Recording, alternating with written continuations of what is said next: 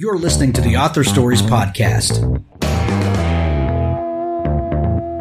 bringing you the story behind the stories and the storytellers. Margaret White, Terry Brooks, Sheena Kamal, Matthew Quick, JT Ellison, Walt D. Williams, Brad Thor, Cory Doctorow, Brandon Sanderson, Robin Mom, Ernest Cline, Jim Butcher, Charlaine Harris. Visit hankgarner.com for archives of all the shows.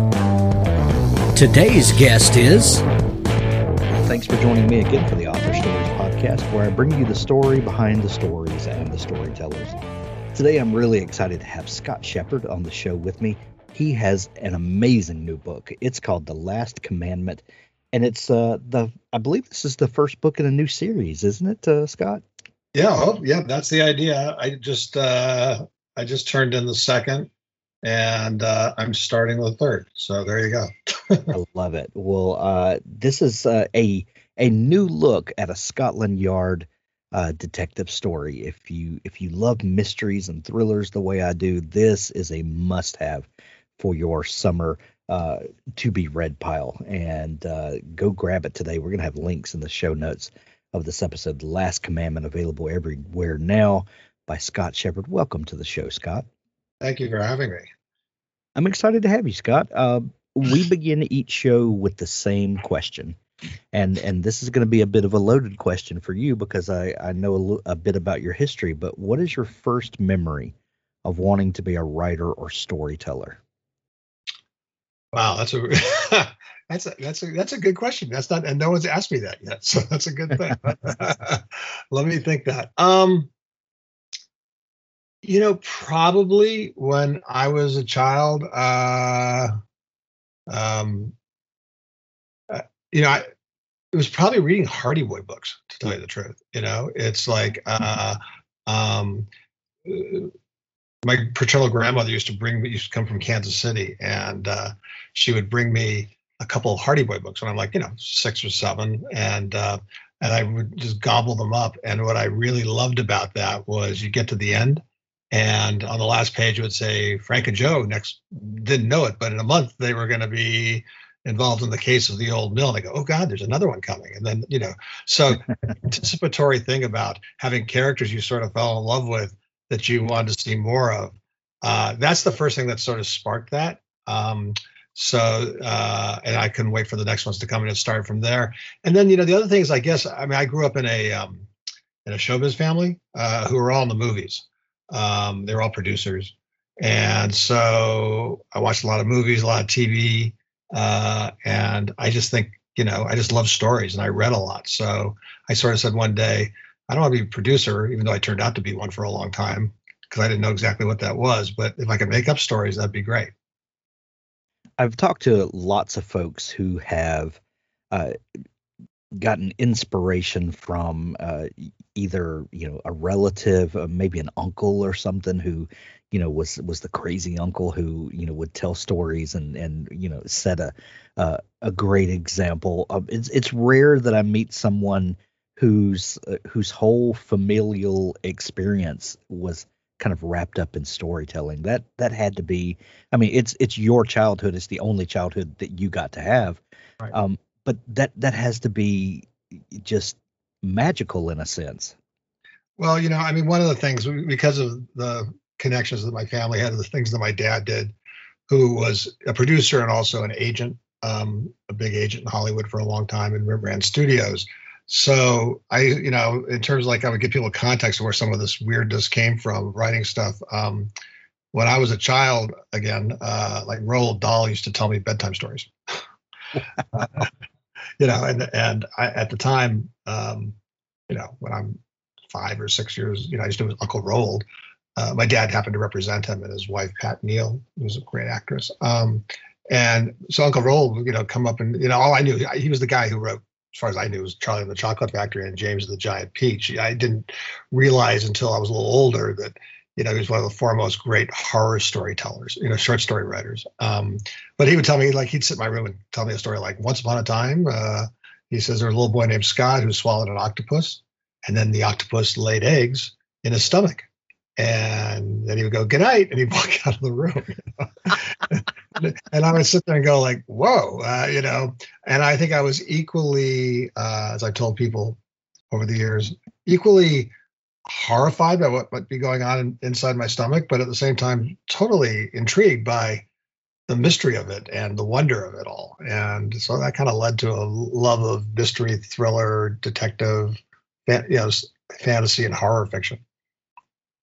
So, if your father would have been a carpenter, um, there's a, a good chance that at some point in your childhood you would have, you know, gone to work with your dad either on a construction site or in his, uh, you know, woodworking shop or or whatever. And you know, there would probably be menial tasks that you would be given, which you know, looking back, would would you had would have realized that he was passing on some of the secrets of the trade to you and and uh, not always in in formal lesson um, format but in practical application looking back and, growing up in this storytelling family were there ever um, moments where you knew that the the craft was being handed down to you or um, was this just you know the atmosphere that you just you know were absorbing life through I, I, think it was the atmosphere more than anything else. I mean, truthfully, I really didn't understand what my dad did till I was in my teens. Um, you know, I mean,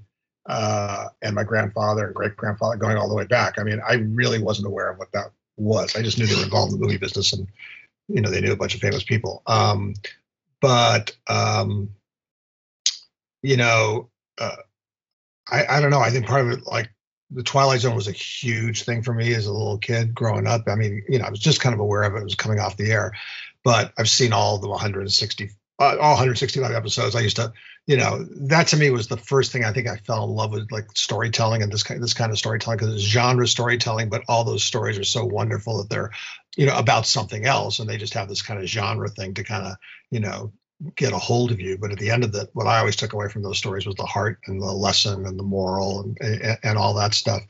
Um, so yeah, you know, and then, and then when I decided to start writing, and I kind of started writing, I was always kind of doing a little bit of it in high school, but and coming out of college, you know, my lessons with my father, who was uh, to would probably admit was a frustrated writer in himself that he never wrote. He produced a lot of movies and ran studios and he kind of did very literate really kind of cool movies as he was responsible for. He like he produced breakfast at tiffany's when he was 30 years old and ran studios that did movies like when he ran mgm he made movies like fame and um, uh, the champ and shoot the moon. And i think so he was always kind of hard on me in terms of the sense that if you're going to do it you got to do it well and i remember when i first handed him something right out of college i'd written a, a musical uh, with a jingles writer from Tucson, Arizona, uh, where I wrote the book and he wrote the lyrics. It was a murder mystery. There we are, because I've always been reading murder mysteries and thrillers. A murder mystery musical that we originally called A Little Knife Music, but then we changed it to uh, Alibi of Broadway.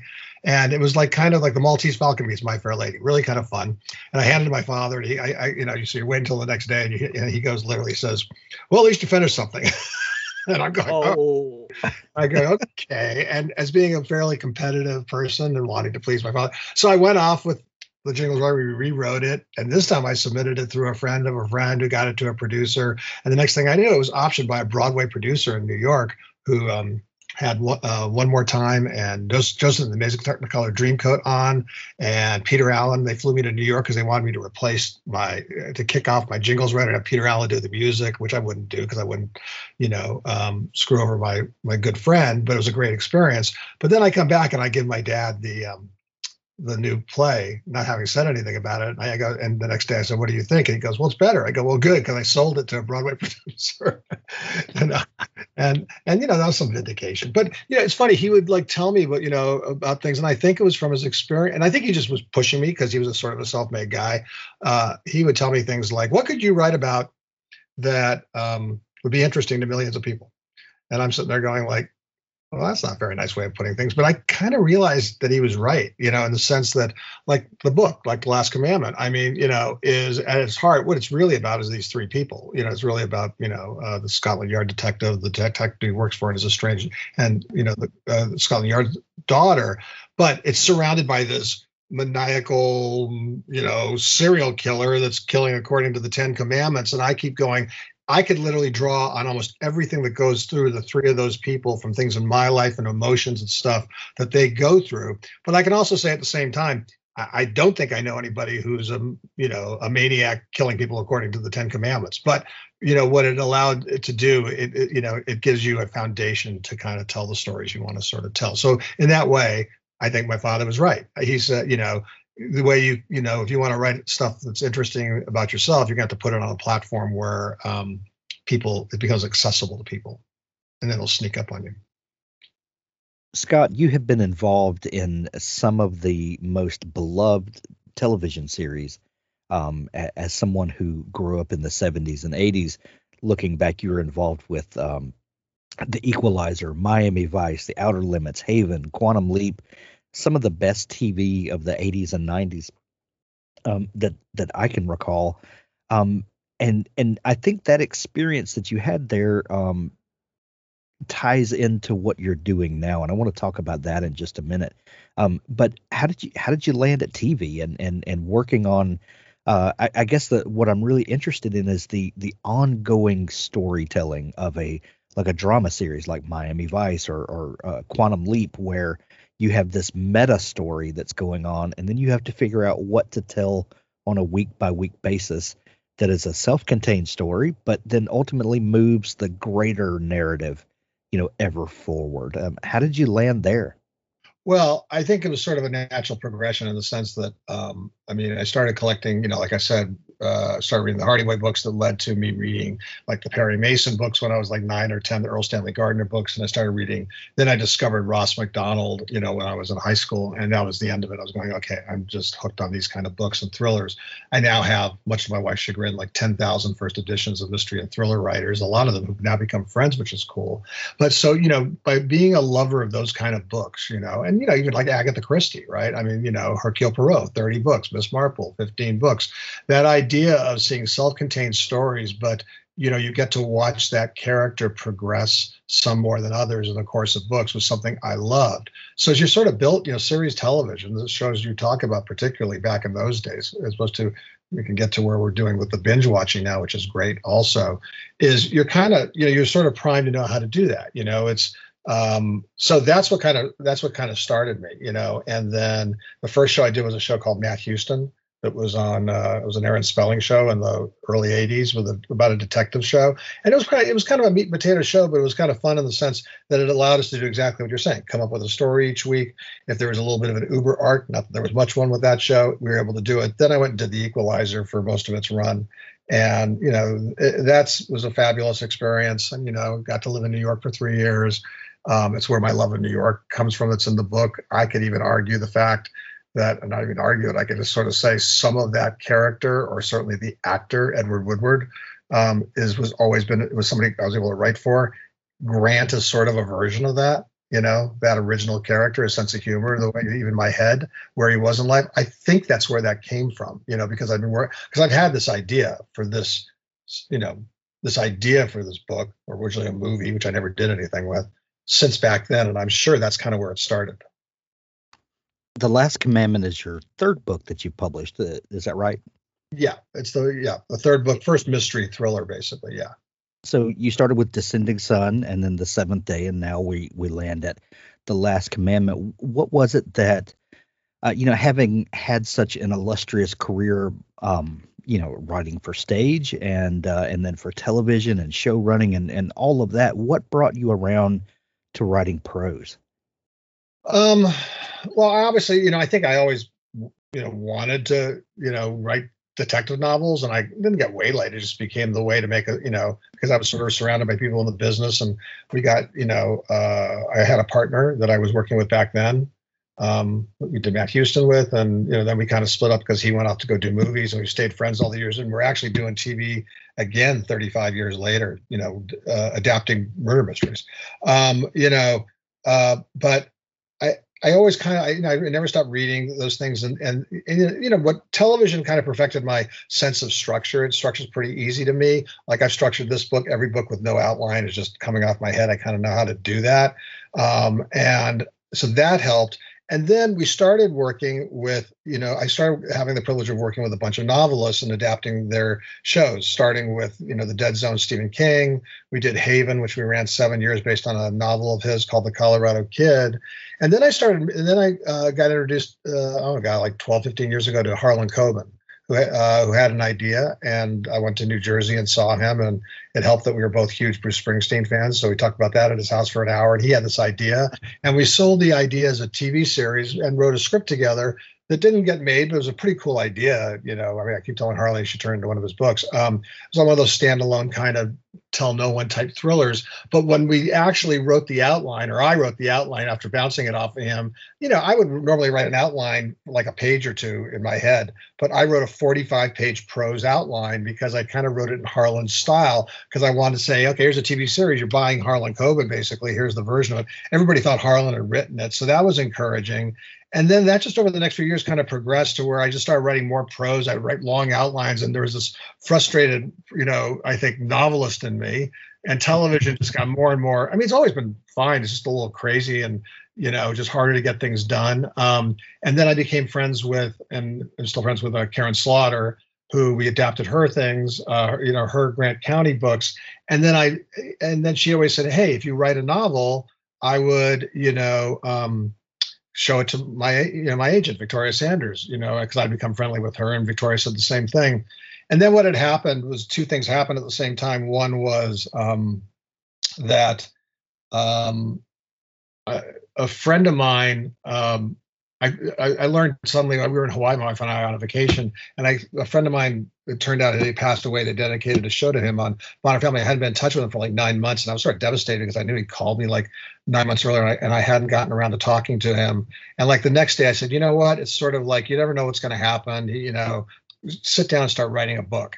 And then I had this script that I had written for Fox like ten years before called uh, Dark Sands. Uh, that you know, it was back to that I had nothing ever happened with. And it's it's the first third of, of my first, it became the first third of my first book, Descending Sun. So I got, you know, it was like a 500 page book. I had 140 pages from my 60 page script that translated pretty well. And then I had to figure out like what the other two thirds of the book was. And that kind of moved forward from there and then once I did that, I just started loving it. And and then um, and then the, the, second book was also has an interesting long story that you know the seventh day that came out of that. But I always kind of knew I'd end up wanting to write thrillers and mystery novels. And like I said, I had this idea for a long time. Authors, I have a fantastic new service to tell you about. It's called PubSite. PubSite is a service to help you build your very own website, your home on the web where you can promote your work and give your fans a place to connect with you. PubSite is a website platform that allows every author, regardless of budget, to have a great looking professional website developed by the book marketing professionals at FSB Associates. PubSite is the new easy to use DIY website builder developed specifically for books and authors.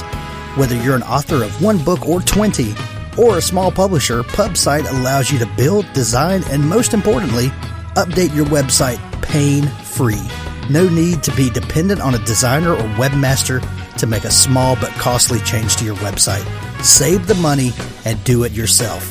PubSite is the best platform for authors because it's a book centric platform. PubSite was built just for authors and small publishers. Every design, feature, and layout is book centric. They have customized designs for you to use. It's easy to build. No coding or HTML is necessary to create a stunning professional looking website with all the features you want. Get a custom domain name, yourname.com. It's simple to update. You can add all of your books, add a blog and a book tour, sell from any retailer, manage your email list and social media, and even do e commerce. Build your website with a 14 day free trial, then pay just $19.99 per month, which includes hosting. And we offer packages starting at $499 to set up the website for you. Pub-site.com, the place to help authors find their home on the web. Looking for a tool to help you visualize your story before the drafting begins? Plotpens is cloud based and optimized for any device. There's nothing to download. From the new writer who isn't sure how to tell their story to the veteran who can increase their productivity dramatically, we've had experienced writers lay out a detailed structure for several novels in a series in a matter of a few days.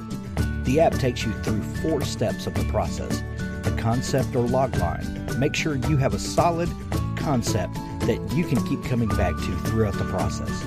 The outline 12 beats and 3 acts, each has a description of what should be happening with examples. The board 40 cards. We take the 12 beats and add sub beats to those, breaking it down even further and being very specific about what should go into each. These also have examples and descriptions. Right. We take those 40 cards and turn them into a to do list. For a 50,000 word book, it's about two cards per chapter roughly. We have a beautiful editor built into the app. You can export your manuscript to a PDF anytime with the click of a button. Let Plot Pens help you visualize your writing project. Use code HANK10 to get 10% off Plot Pens. PlotPens.com.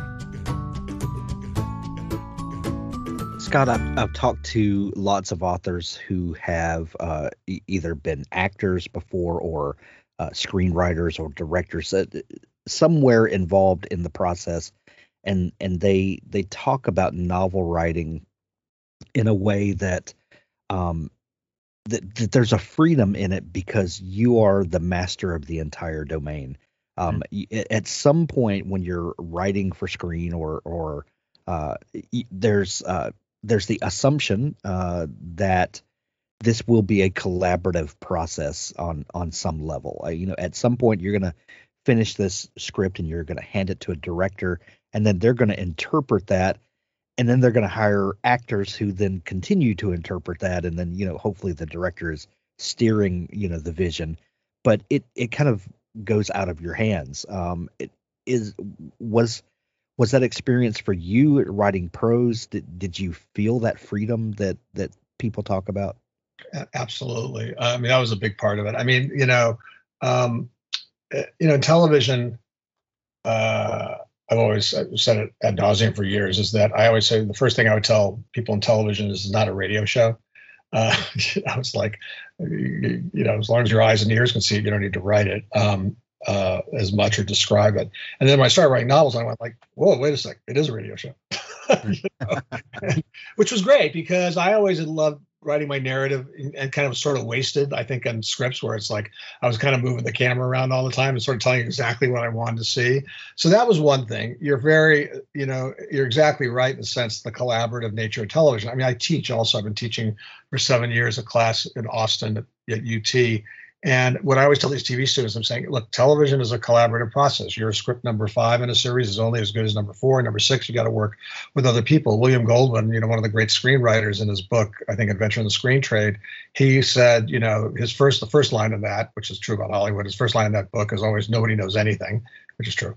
Uh, and then the second thing I always remember from that book was he would say, once you take a script out of the typewriter, it is no longer yours. This is a collaboration. You're along for the ride you know that's what you need to go do. And it, and that's great. You know the problem is you have to really plot it out. I'm actually had a friend of mine who's you know i mean we're uh, me and my old partner dan pyne are about to adapt this series of mystery novels you know um, but uh, and a friend of mine has a pilot that he sold to fox and he literally was kind of stuck and he came over we went met for breakfast yesterday and sat for four hours where he wanted to bounce off me to help him with the plot of his pilot. And know, it's one of those things I hadn't, you know, I've done it on my own thing, you know, but to work with somebody else the last couple of years, I haven't done a lot of that. And it's just, I kind of realized, oh my God, you know, you have to figure every freaking thing out, you know, I mean, because you can't have the luxury of like figuring it out as you go along or having it come to you because you have too many people everything from fellow writers to producers to studios to networks to film crews to actors needing to know have a roadmap as to where it's going right? So you can't just sort of like the day you know of this you know you're going to shoot you, you just can't suddenly appear with something. Whereas like the great thing about novels is i found out that because i have a good sense of where i'm going structure wise i can literally kind of not know exactly where i'm going the next day and i have the luxury of discovering that and that's been so freeing and so wonderful the uh scott um i'm fascinated by the beginnings of things that that moment of inspiration um just truly fascinates me uh, because in in one moment, and this is the way I describe it to people a lot of times. In one moment, the last commandment does not exist in any form or fashion. It just doesn't exist. And then either uh, a character walks onto the stage of your mind and then you you know you're like well what is this character up to? And then you, start seeing his story. And uh or maybe you watch a, a, a a news program on TV and you start playing the what if game in your mind. And then you know characters populate that what if story. And then in in one in one instant um the last commandment exists in in some shape. And then it's your job as the writer to excavate that story and and you know to pull it out of the ground and figure out what it is um what is that first moment what, was that first moment of inspiration for you with the last commandment Yeah, it's funny because uh, I, I honestly can't remember. I, you know, I mean, because it's come up a few times over the last few weeks, and because I've had the idea for so long, I mean, it's like literally been in my head, you know, Hank, for like 30 years. I, you know, and and what happened is like I think it was yeah around the time I was doing the Equalizer. Um, you know, I was thinking, oh, write a movie. And I really never have written movies. I've just worked on 25 television shows and now the novels, um, which is plenty. Uh, but I had this idea, and I think you know, part of it was was nuts. It was kind of around Lethal Weapon, and and I sort of had this idea. Well, what's a kind of because I thought it was a film, right? I thought like, what about as a? I must have landed somehow about something about Scotland Yard. Maybe he was working with Edward. Was you know on the Equalizer? What about a Scotland Yard cop? Who would be the antithesis to put him against? And way back then, you know, it was like, okay, you know, and I kind of in my head it was like at the time, hey, Sean Connery could be him at 60 years old at the time in the movie, and Frankel could be Robert De Niro in his 30s. I mean, that's how long back it was, and and and and some young British actress could play, um, you know, Rachel. Well, anyway, um, it's just so sad. I never got around to it. I had never been to well, but I came up with these two ideas, these two cops, sort of oil and water. London cop, fish out of water. New York cop, fish out of water. Start as put a start in London, go to New York, then go to. Lon- I mean, that's sort of what sort of came up, and then it just sat. I had never been to London at that time. I'd spent a lot of time in New York. One of the nice benefits of waiting 30 years, and I had so, too much in my head because I have lots of ideas. They just sit in my head like like a, a runway, and I'm the air traffic controller who allows them to come up. Um, by the time I got around to starting this book a few years ago, was I spent a lot of time in London. I mean, I always loved the idea of it as a writer. So it becomes sort of a tale of two cities. You know, uh, also they're like the fourth and fifth characters in the book, London and New York, and and so that was how that's where the first idea sort of came from. And then I guess at some point I had read um, was this was before Seven, and it was before the Da Vinci Code. Um, I, I there was a you know the other book that really influenced me. There was a book by Lawrence Sanders. You remember Lawrence Sanders? Um, yeah. yeah, and the first Deadly Sin which is like one of the first great serial killer books. And uh, some guy's killing according to this, the seven deadly sins. So I kind of, you know, sort of said, okay, how do you take that and make it your own? And then the Ten Commandments or something like that. Maybe I'd seen the movie on TV. That's what it started. And then I always had in my head for the last 30 years, all I had in this, you know, idea, and it never really changed. I knew how it opened with the killing at the start. I knew that it was going to get you to, to New York at the end of what would be the opening of a movie or a book and I knew to start in New York, end up in London, and I knew the one thing I did know, I knew who did it, and I knew where it would end. The rest of it, I had no idea until I sat down and started to write the book. But the biggest thing, and to go back to your thing about the freedom and discovering, what really changed and was really eye-opening for me is by the time I sat and you know wrote this manuscript a couple years ago, there's a scene really early on um, when Grant, it's like the first night Grant and uh, Frankel, you know, so you know, uh, Frank uh, Grant being the Scotland Yard cop, and then this uh, meets this new, young New York cop. They go to compare notes, and they go to a little coffee shop called the Astro Diner, which happened to be on the corner of 55th and 6th, which is where we used to live upstairs when I was doing the Equalizer. My wife and I, and we would order up chocolate milkshakes in the middle of the night. So that's where Frankel's love of chocolate milkshakes comes. So everything has like some kind of root somewhere. And there's and, and there's this thing where the Scotland Yard cop notices that the young cop has a wedding ring on his finger. And I was just writing that. I mean, I didn't, you know, and I, and he sort of said, "Oh, you're married," and then he tells, and, and suddenly I just almost just came out of nowhere. I have Frankel tell this little story about how his ex-wife, you know, his wife left, you know, uh, left him for another man for the super in their building, and they went off to Hawaii. And uh, but he just couldn't bring himself to take the ring off, and talked about psychologically why he just thought you know just wasn't ready to do it, blah blah blah, and he says something about, well, maybe I'm just writing, waiting for the right person to come along to do that. And it sort of framed where I wanted to go with the book, and it framed him as a much kinder, gentler, troubled guy. And one of the nice things that I that people have reacted to the book is, you know, that people sort of say there is a begrudging, maybe there's a respect between the two men. It's not oil and water, you know, which is the way I originally conceived it. It becomes a kind of not even begrudging partnership. It's just they go about things differently and they have a lot of mutual interests at the same time. And that not only informed that book, it informed the book after and how I could write about these characters for a long time. So that it's just kind of evolved, you know, which is great.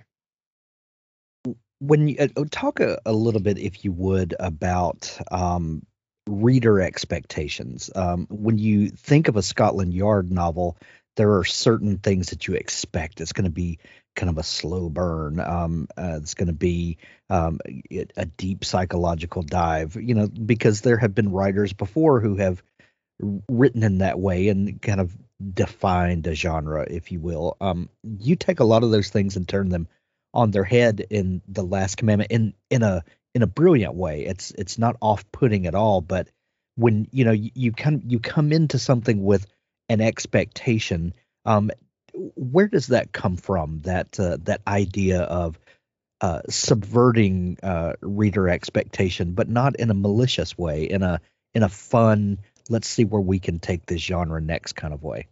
Um, well, I want it to be fun. I mean, you know, it, it's uh, you know, even though the murders are kind of brutal, they're kind of done with a wink, and I kind of want to make sure that people could, you know, you know, not put it down because oh, it's too gory and it's glorifying that stuff and it's really like an engine. I mean, what, what became to me honestly was the book's all about to me was interesting was you know was the journey of these three characters you know and particularly with grant at the at the center and his relationship with his daughter.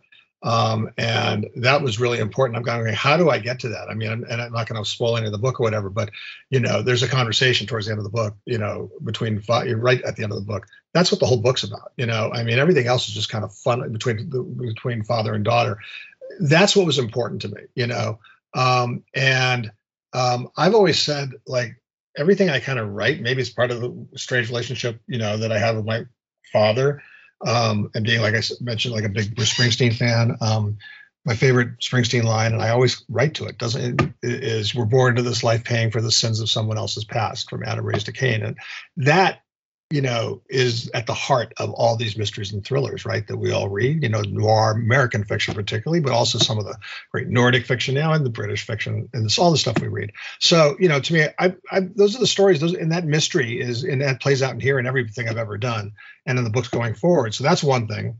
I also say that part of me wants you to feel really bad about feeling good about something and really good about bad about something. And it's like, you know, I've just some people have read I've got a bunch of people, you know, read the first book, have read the new book, um, the second book.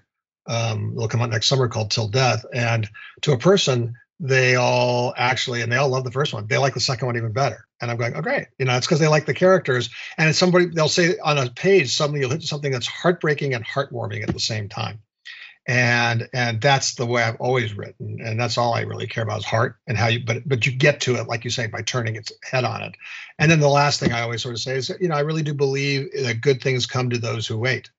And and so I always think it's like writing a contrast, right? You know, is my wife when she read the first book and the second book, she says these three characters are like they're so nice. They're kind of they're good. You know, she says like I said, there's something wrong. She says, no, it's just you read all these books about all these horrible people, and these noir things. I said, yeah. I said, but you know what? I said, I want you to root for these people. Look what's going on around them. You know, I mean, it's like you know they're in this dark, crazy world with a malicious serial killer. So to me, it, it, it allows me to kind of play both things, and that's kind of what you know is really interesting to me. And I think I guess I learned that from the get go. I you know it's it, it, you know, and I would say Rod Serling is one of the first people who does that. You know, he put some weird genre thing. But what I, what I always took about it from is, you know, like beauty lies in the eye of the beholder. You know, the the woman with the, you know, remember that Twilight Zone episode with the woman with the face that they're going to, she has the surgery and they keep saying you're going to be beautiful or not beautiful, and she turns out she's really, you know, to us she looks really beautiful, and to everybody else they all look like pigs. And and it's kind of like you're sitting there going like it's all, you know,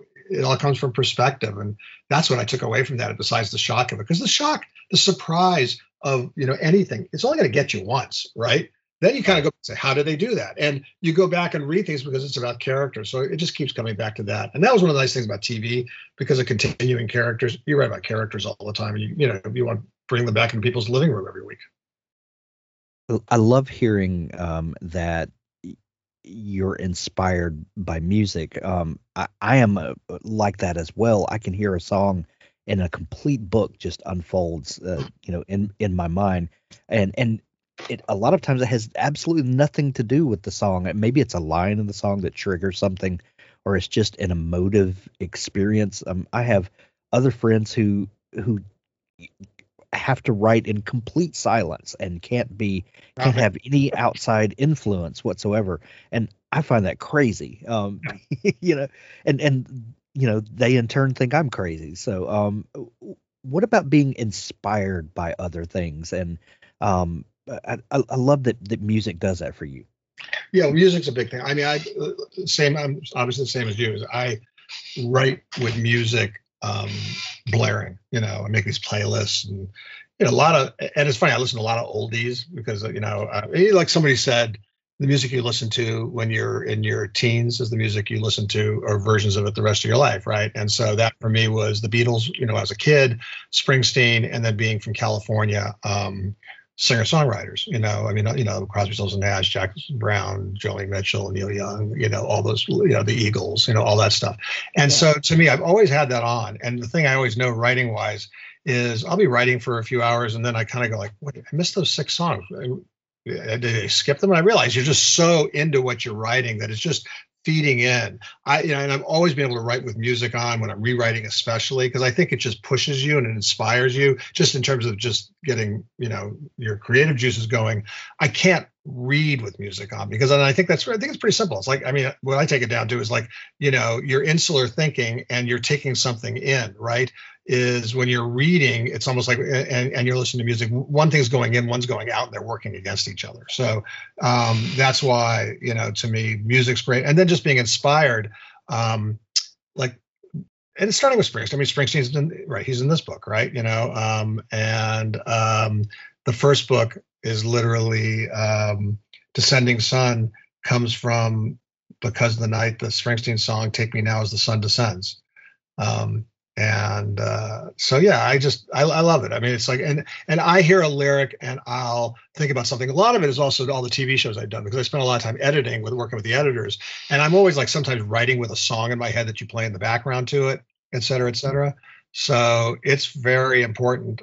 You know for you know my my music taste is pretty much like i say it's sort of 60s 70s and you know those guys are still playing. Luckily i have a, a 60 year old character at the center of it so he can like that music right. And, and, then I just made my 35 year old cop. He's from New Jersey, so he can like Springsteen, even though he's only 35. So you know, it allows me to kind of get in what I want to get. You know. Well, there's lots of oldie stations now, so you yeah. can be influenced by uh, uh, by Springsteen at any age now. Um, when when we meet Metropolitan Police Commander Austin Grant uh, in the Last Commandment, he is uh, basically on his last case uh, which is a, a great place to introduce a character. he said, laughing. Um, that uh, you know, oh, one we have this wizened character. Uh, on one hand, he's also jaded by a lot of things, um, but he has all of this experience that he's bringing with him, and and we all know that the other side of experience that you bring with you is baggage that you bring with you. Um, what what was it like to introduce a character at the end of his career to a new series? Um, you know, I was just having this conversation with my friend yesterday, working on this pilot. You know, it, you know, and I think it goes with any book and, and pilots, especially for TV series. When you're starting something out, it's why now, right? You know, why are you starting here? Why didn't you start 10 days ago? Why didn't you start 10 years ago? And so I said, okay, what's the spot where I could put the most pressure on him and load him up? And I had this idea that you know I wanted him and because I'm this incurable sappy romantic, you know, that I love the idea about here's a guy who lost the love of his life and life hasn't been the same. So he's just going to go off and disappear and, and leave. And then suddenly this case comes in and then it also has to come and it comes back to reflect on him and his life and his family and, and everything. So it was, a, it was a great crucible to put him in. And, you know, and then the idea was, uh, I also, it gave, it gave a ticking clock on it because I just, you know, without not really spoiling anything, if you're going to start with he's got three weeks left, you know, and it's over Christmas and New Year's, and there's a case and there's this killer going out there, it's probably going to go right down to the end of the year. So I kind of knew kind of where it gave me a, a, a, goal, someplace to go.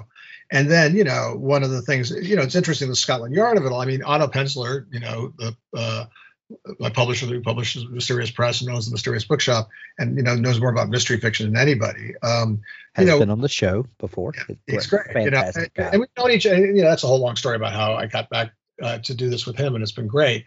But Otto, when he wanted to put the subtitle on the book, you know, I said, well, you know, I said that's okay, but I said, and you know, he talked about yeah, Scotland Yard. He was talking about Adam Dalgliesh, you know, the P.D. James.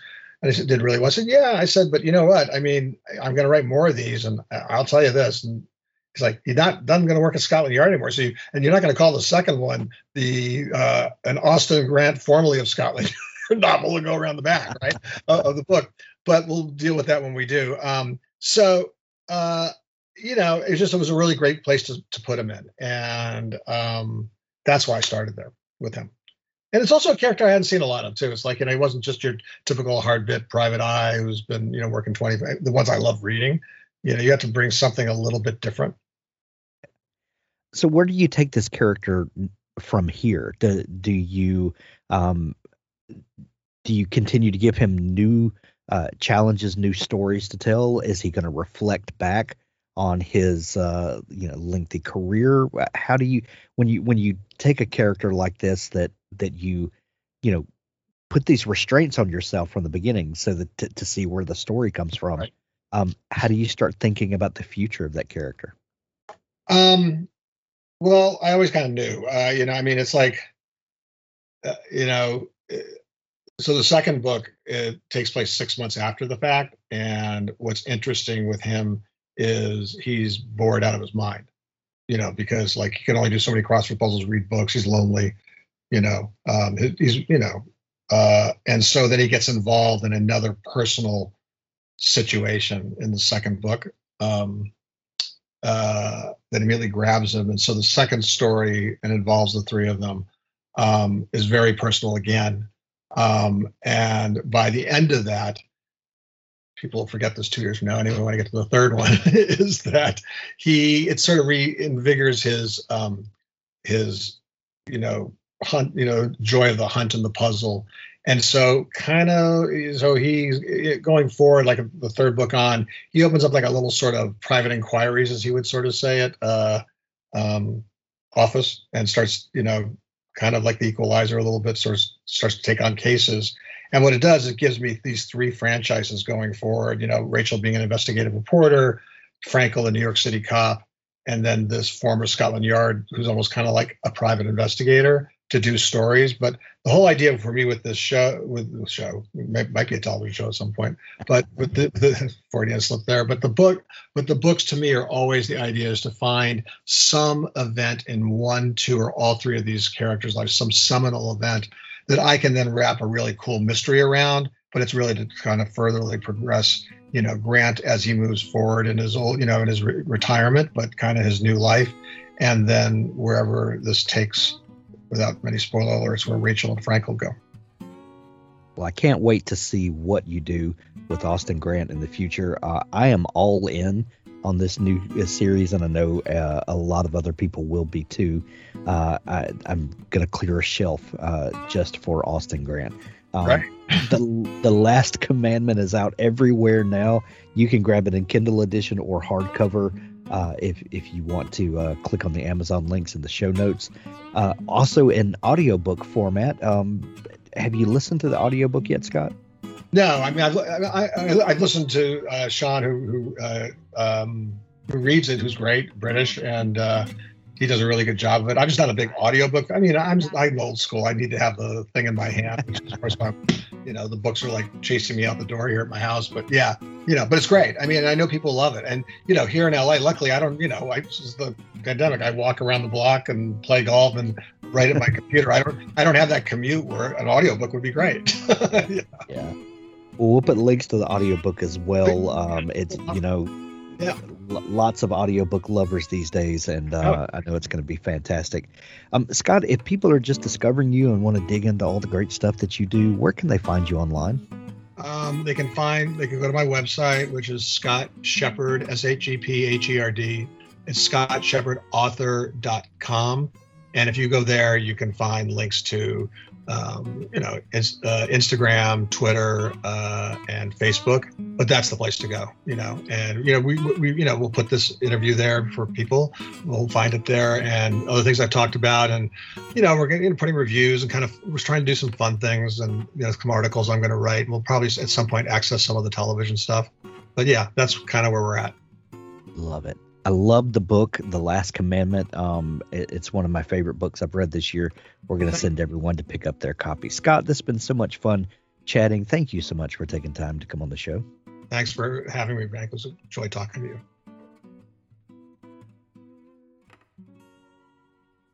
Wargate Books presents Hit and Fade Forgotten Ruin, Book 2 by Jason Anspach and Nick Cole.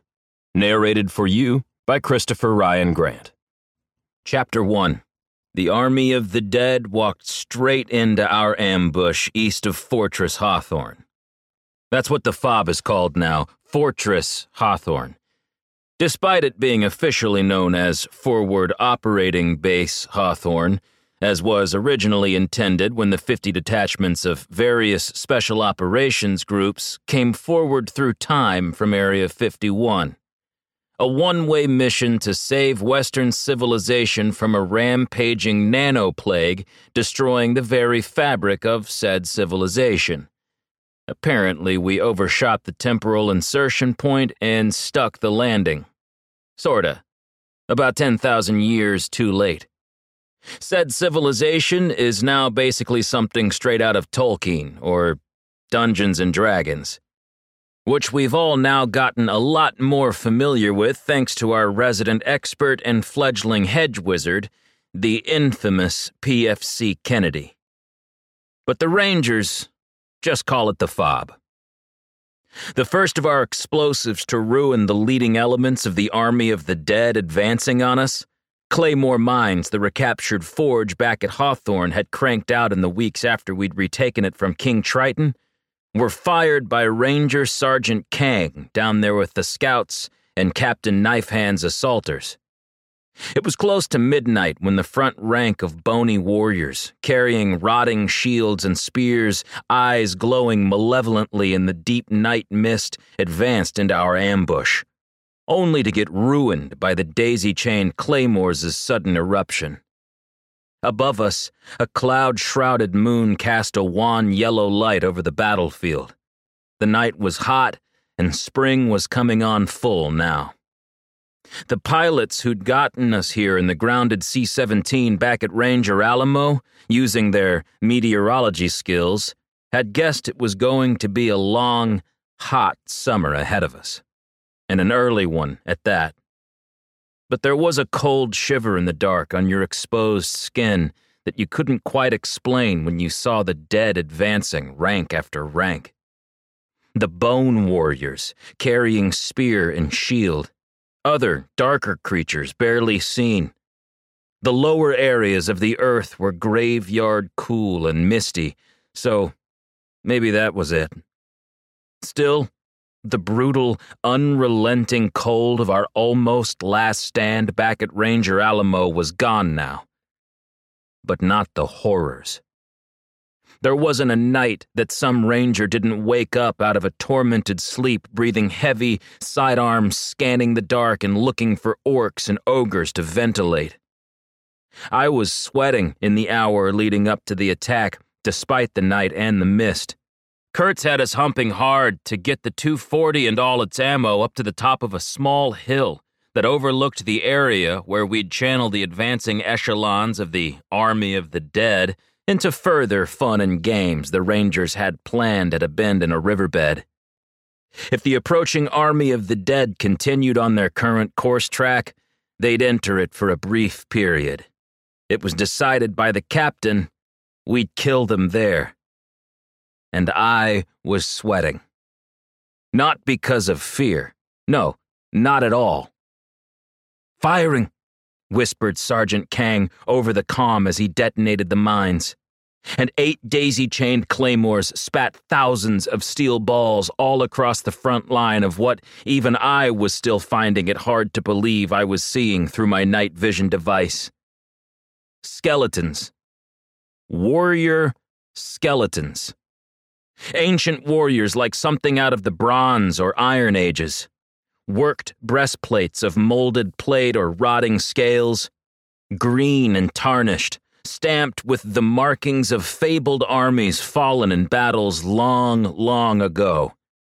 Leather cuirasses on some, rotting boots, helms with broken horns, missing teeth, tattered leather kilts, beads and charms dangling from bone wrists, enigmatic holy signs and primal torques black with grave dirt, or from a funeral pyre long ago on some forgotten battlefield far from here, draped about the spine where the throat should be. Where it rises to connect to a bone white skull that seems filled with malevolent purpose and diabolical intelligence. Malignantly so walking skeletons like something out of a Ray Harryhausen clay model Sinbad epic from the 1960s. Above, the sliver of moon gave enough light to strengthen our NVGs, making the night vision devices perform exceptionally well as we sprang our trap and watched the advancing elements get rocked by our initial high explosive opening bid in the game we were about to play. The air was still and hot in the moments before the fight began as we lay there in the tall, sharp grass, waiting for it all to go down. I was thinking a hot cup of coffee would be nice about now, except my canteen only had cold coffee I'd brewed during the long, silent, and windy afternoon of preparation. Still, I was happy knowing I had some, rather than none. Authors, if you're looking for a partner to help ensure that your book is the best it can possibly be, look no further than Pikko's House. Crystal and her staff make a conscious effort to be critical yet courteous. They also strive to make the business side of things run smoothly so that you can rest easy knowing that your manuscript is in capable hands. Whether you need beta reading, developmental editing, a manuscript critique, line editing, copy editing, or proofreading, Pikko's House is the one stop shop for you. Check them out today at pikkoshouse.com to get started.